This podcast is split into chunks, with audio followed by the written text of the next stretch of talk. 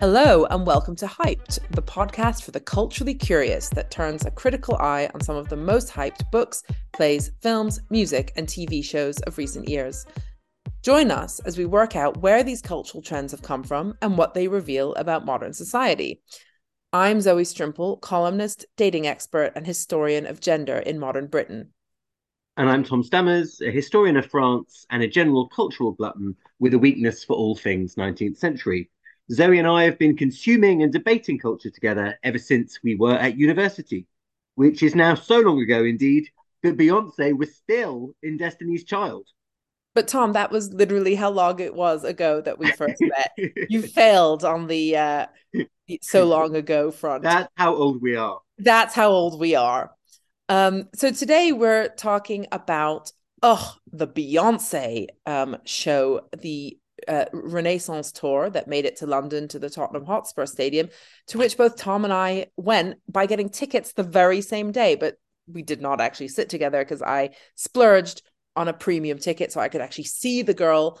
Um, and Tom was like miles miles away, but we both uh, loved it. Had a pretty interesting experience, or did we? Um, Tom, do you want to open up with some thoughts about the backdrop to the Beyonce to to the to the Renaissance Renaissance Renaissance tour and the kind of scuffle over the tickets and just you know why you think why it was so hard to get them. So this clearly is the biggest event in live music probably in the world. I mean, maybe that's too grand a thing to say, but Beyonce apparently is the biggest selling touring artist in Britain, and indeed she must be in the world. That people had spent hours online trying to get hold of these tickets I had given it two hours back in the day, and then you know realized I was so sort of deep down the queue it was never going to happen. And then it was you, Zoe, who tipped me off the night before, saying, "Oh, maybe we should just go to Beyonce."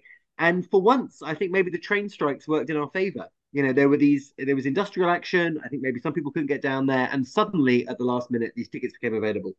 So the, um, just to give a sense of the scale of this thing, she ended up doing a five night residency at Tottenham Hotspur. We're talking selling about 62,000 tickets a night.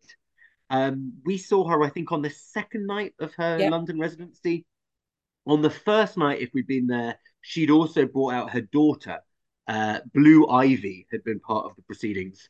Uh, but even without the appearance of Blue Ivy, it still felt the most incredible sense of build up and occasion and you know, I, I wasn't my favorite Beyonce album, Renaissance, but it was the first time I've seen Beyonce live, and I was floored, Zoe. I mean, do you want to say just a couple of words to give listeners a sense of like Beyonce as performer? yeah, a of, couple of we, words. What we were treated to. Yeah, floored, amazing. No, I mean, it was it, it. Okay, so one of the words I've even found myself using is awestruck. Um, so I arrived being a little bit like, oh, why is everyone so obsessed with Beyonce? I don't even think she's like that great of a singer okay, when you're actually there in a stadium with her mic'd up and singing, she has the most gorgeous voice I think I've ever heard. Okay, I always say that, but it's it's up there. So, firstly, there's just you suddenly realize, oh right, she's actually seriously good at being an actual singer. Her she sings amazingly, and you know you could say Lady Gaga and Christina Aguilera and all those other people do, but but I there's something kind of so satisfying and precise and like sexy and technically impressive about her voice. So that was the first thing.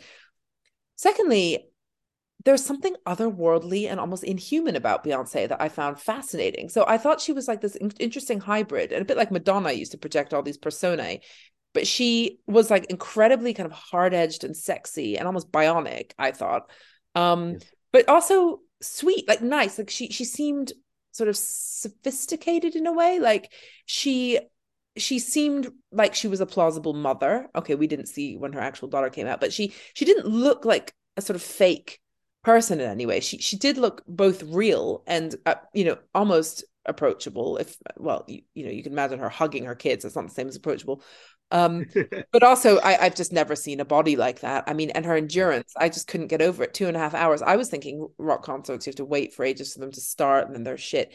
No, this was like it started at seven, well, close to eight, and it was two and a half hours uninterrupted of the most incredible, like just endurance. As she once sang, she slays. I mean, and yeah. she does. I mean, she there is something does. kind of this human, inhuman, like propulsive energy that sort of drives the whole spectacle. Yeah. And no support act So I think she projects an interesting array of messaging. And obviously, Tom, this is hyped, as in like slightly ironic hyped, not this is how much we loved the thing that everybody else loved. So, Tom, one of the things we talked about at the start was the slightly kind of contradictory messaging that Beyonce gives off. Like, and not neither of us were are 100% on board with everything she's projecting.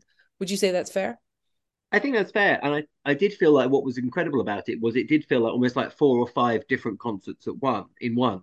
Um, as you say at the beginning, it's a sort of piano ballad. She's so happy to be there. She's sort of quite breathy and emotional and real. But then, as you say, these other kind of personae come out, and one of those personae is, um, you know, quite frightening. Ultimately, it is the kind of, you know, it's the sort of sexy, titillating Beyonce is there, and in fact, the opening screen did that brilliant striptease where sort of one square at a time was removed, and you just saw these huge curves. Uh, you know, and she, and she knows, you know, she's so happy with her own commodification. It is this sort of peep show of like, I'll give you all of me if that's what you want. Um, so there is this kind of incredible sexuality and sensuality that she's leaning into. There was also this weird dystopian political messaging towards the end. She did this thing um, where she came in as the bee, of course, Queen Bee with the beehive, but that had, you know, in the song Pure Honey, had this commentary about fake news and who controls the media um, and then there was just lyrically, if you listen hard to Beyonce, there is some pretty frightening stuff in there. And everybody is having too much time, too much fun dancing around to actually listen. But one of the big songs, Energy, which you know she kept in the in the middle portion of the concert, has that line about where she says, you know, she's come in with derringers because some Karens have become terrorists. Like, and you do get a sense that this is Beyonce who would go on a rampage. Like there's a lot of drug references, there's a lot of sex references, but there's also a sense of destroying your enemies. And that in an America which is out of control, there's a kind of militancy in Beyonce that obviously a few years ago was very visible um, at the time of the Ferguson riots uh, and Lemonade, which was a very political album in all sorts of ways, and the Formation tour. And uh, that hasn't completely gone away. And so you do move from this, as you say, quite cuddly Beyonce to suddenly this kind of, you know, pretty badass, pretty terrifying Beyonce. Um, one of my favorite songs on Renaissance is called Move, and it just has her barking the line, move out the way. And you do feel that like she would just, you know, trample you. You know, there is there is like a juggernaut like quality yeah. about this whole thing. Um, and because it's so perfect and she doesn't get a note wrong, it is both awesome, as you say, it's kind of awe-inspiring, but it is also sort of slightly terrifying. Um, and watching it with uh, families. You know, I was on a, I had the bad seats, as Zoe says. I was sort of up in obstructed view, but I was there with a mother and mother and daughter couple, and you know, the daughter was singing along to these, you know, very kind of explicit lyrics in some ways, and mum was looking more and more alarmed at what was coming out of her daughter's mouth and the messaging that was going on with it. So I don't really think Beyonce is a family entertainer. Is what I would say. That was the thing that I came away with. That's interesting. Which I think it. Yeah, go on. Sorry, Zoe which I think in a way is linked to her kind of mobilization of queerness, which was another like and wanting to be countercultural, uh, at least in the way that she positioned herself, which was another big theme in the show. Yeah, no, I think well, I, I mean, I uh think you actually might be the the right person to just keep talking a bit about the queerness because it it was such a big part of it and my take on it and I will genuinely try to keep it brief before asking you your take Tom my impression was that so she had she she had quite out there gender stuff going on with um lots of trans mm-hmm. female looking well i don't know i don't want to get into all that but anyway they were men wearing tutus and what have you um and and ballet uh gear and they or and and sort of leotards and they they looked great and they danced really well there was just i suppose they were more drag than trans actually that's more accurate um, but it was just a lot of that. There, there wasn't really the reverse. There was maybe some non-binary, but they were very, very central to her dance routines, and they were like her entourage. So they'd all stomp out together in this big rolling sequence out onto the middle of the stage. Um, and I think there was so so that kind of my impression of that wasn't that it was partly okay. She's making sure she's making a point about diversity or whatever, and LGBTQ, et cetera, et cetera, which is obviously one of her fan bases. But actually, watching her as this perfect woman, I mean, she appears under this Venus shell wearing this mm. see through leotard with like giant hands, the kind of they, they're like sort of branches that become nails reaching over her breasts and down her crotch. But it's incredible. It's a it's actually really beautiful and quite erotic and just amazing without actually revealing anything. Um and i just thought this woman is just laughing she is there's something sort of up on a pedestal she's like laughing down at all the mortals she's like something out of a like a renaissance um ceiling painting in the Sistine Chapel, like prancing. She, she is the Botticelli, as you say, yeah. like her emerging out of the shell. She is she is a Venus. But then she departs the kind of Venus like statue and just becomes this. She's a kind of I don't know. She she's got an entourage. I don't think Venus mm. had an entourage in quite the same way. And she rises above and she can look at all these, yeah, the ordinary mortals playing around with her gender, dressing up in ridiculous outfits, but she's so in her womanhood and her femininity as so I think I think the thing you say that's spot on though is it, it, there's no sincerity, I suppose, maybe in what she's doing. Or maybe it's complete conviction, but no there's nothing autobiographical about this at all, which is interesting because the, the last big album where she had the huge success was Lemonade, which was all about the state of her marriage and who she was and her identity as an African American woman and her family. And it was super intimate. In this, the intimacy has been completely shredded. All she wants is this kind of delirious hedonism, really. And as well, there is something weirdly impersonal about the whole thing. She sort of seamlessly, as I say, morphed into these kind of these these new personae, whether it's the alien, whether it's the Venus. Um, yeah, there's there's not much sincerity there except where the sincerity is is that she was uh, very much influenced and at least she's sort of talked a lot about the impact of her uncle uncle johnny. And so the last thing you see in the show once it's over is a giant jewel portrait of her mother um, and this character called uncle johnny who used to help sew the sequins onto her dress when she was a little girl who introduced her to aspects of black music in the kind of in when she was growing up and who ultimately died of aids and so he's been one of the kind of inspirations for this, what she sees as her love letter to the, the queer community and to people of color. And you're right to say the kind of carnival of all of that was on display. Um, although you are also right to say that she feels like she's the supervisor, kind of, or she's sort of floating above it somehow. There's this sort of all of this mad voguing going on. There's all of this kind of RuPaul stuff. She quotes Madonna at various points, you know, doing Vogue. But because she is this sort of ethereal glamazon she she somehow isn't in the midst of the fray. Um, do you want to say a little bit about the spectacle, Zoe? Because I did think it's sort of interesting what it is to be in a stadium and to look at something that's been almost made to be looked at through a phone, as it were. Like, yes, you could yeah. see it with your eyes, but also, my gosh, the relationship with people wanting to record they were there.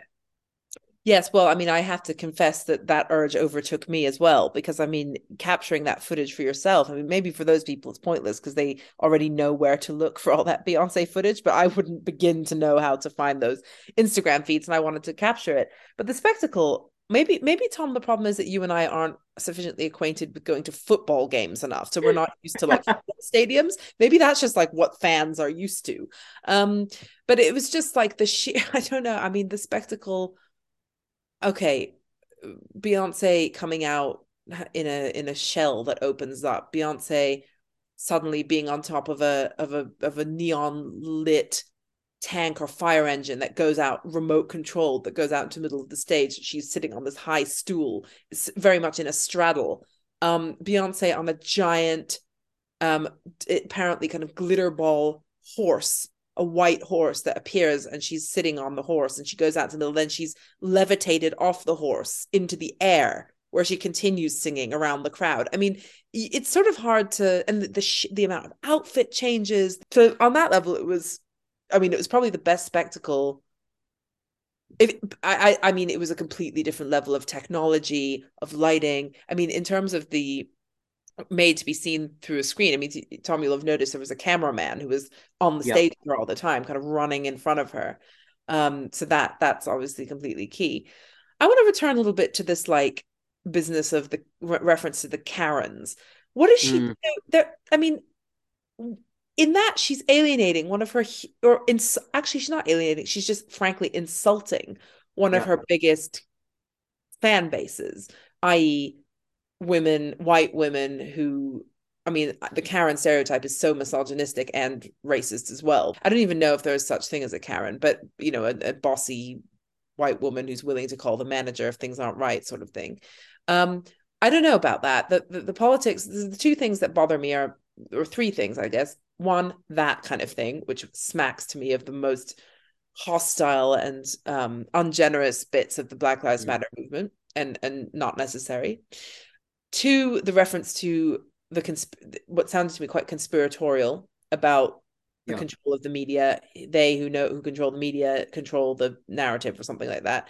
And it just kept going round and round. And I thought, well, this is a hop, skip, and a jump away from a massive anti-Semitic conspiracy theory. We, we could easily hear about the Rothschilds next, or you know, other Jews who control things. And I wouldn't be surprised if half the people in this audience don't have the kind of the know-how to reject that sort of thing. Um, and then finally, the the kind of disconnect between the sort of incredibly sexual, pornographic grinding that she was doing at the end, or twerking, um, or her dancers were, but but so was she, and the, some of those lyrics, as you said, Tom, combined Well, with the fact that- Partition, Zoe, our favorite song, Partition, is is not for children. No, exactly. But combined with what it was, so what what what is it for children that she was going around espousing this kind of wifely politics before, ta- making a big deal of how she was now called Mrs. Carter instead of Beyonce, Mm. as in Jay Z's wife. I don't like. I think that's a dishonest disconnect that I don't. I don't think it's okay to really just be like, oh, I'm all about being a wife. Oh, I'm all about being a sex pot. Oh, I'm all about being a feminist. At some point, that stuff breaks down. If you're going to get political, you need to be a little bit consistent if you're not going to get political, you have completely free rein, like Madonna. Well, I think it's really interesting because she doesn't really give any interviews or say anything outside of the albums. You know, she's extraordinarily self-controlled. And, you know, obviously with Beyonce, there have been moments of being very political, but it's interesting because she would never see herself as someone who is doing political work, I suppose, in the sense that she's not talking about causes she cares about at other moments. It is all channeled through the music. And as a result, and also the branding, kind of sheer kind of opulence of it. Um, and as a result, the politics maybe is is you know it changes its spots with every album, and you think at some points here she is as a hard militant, and then it's suddenly moved into a different direction. At the moment, clearly she has this kind of relationship with the trans kind of cause. Um, one of the um, vocals on Renaissance on the song "Cozy" is by um, the black trans figure uh, T.S. Madison. So she's using trans voices you're right to say that there's this kind of deconstruction of gender going on in the kind of the backing dancers, not her, but the backing dancers and the and the kind of carnival is all about these kind of queer bodies.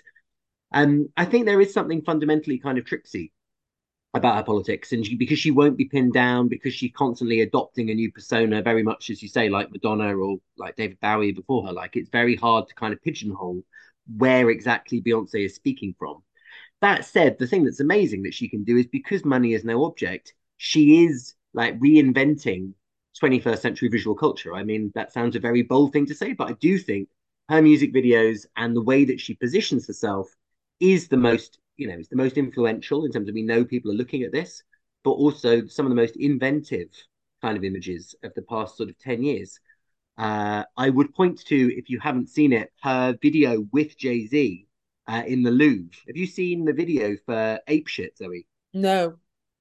If you want to see her and Jay Z reconstruct and deconstruct the canon of Western art, you know they hired the Louvre and they then do all of these kind of dances that that evoke, but also then kind of undo all of the kind of great paintings on the walls because they're being kind of rethought through these black bodies and these black dancers.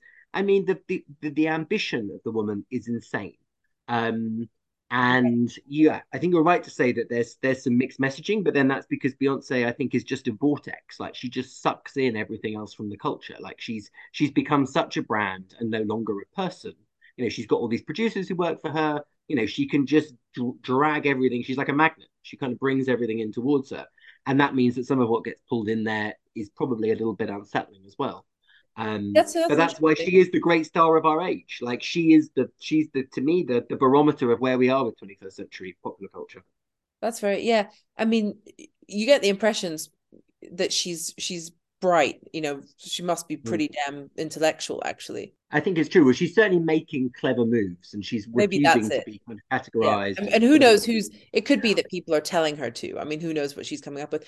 I think a final question before we wrap up um is Tom, to what degree do you think Beyonce follows the money? Hmm. I mean, the fact that she she now has quite so much merchandise uh, and has been quite so successful as a businesswoman, and yet is still able to kind of present her to give her to have this rough edge. Know, it's an amazing tightrope that she's walking. Yeah, Um, yeah.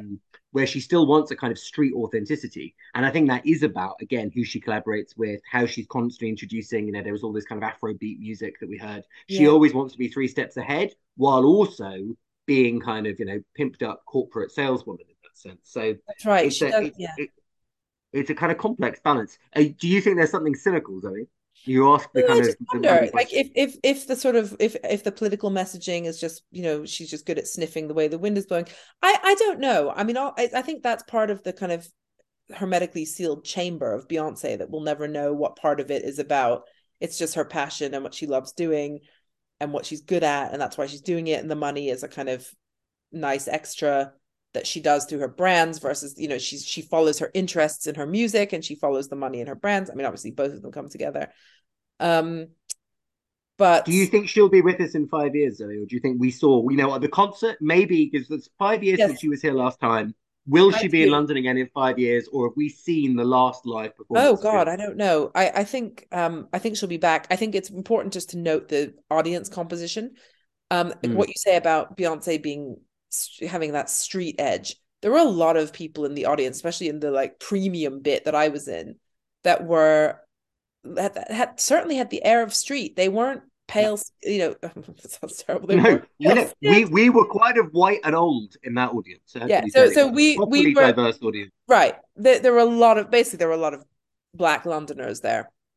Yeah, um, and lots of queer people and lots of teenagers and lots of queer black people, which yeah, I hadn't yeah. seen before in, in high density um which i knew existed but you do it just you know it was just interesting to see how she did manage to kind of galvanize so many of these yeah. different types of of people so i think she's she's done a really unusual thing to have that much she actually really did conjure a very very diverse audience mm. um so that was interesting well join us next time for a slightly more even more well this a very off piece hyped on the country of Austria. partly inspired by Zoe and Tom's recent visits there. Well, not partly inspired, entirely inspired.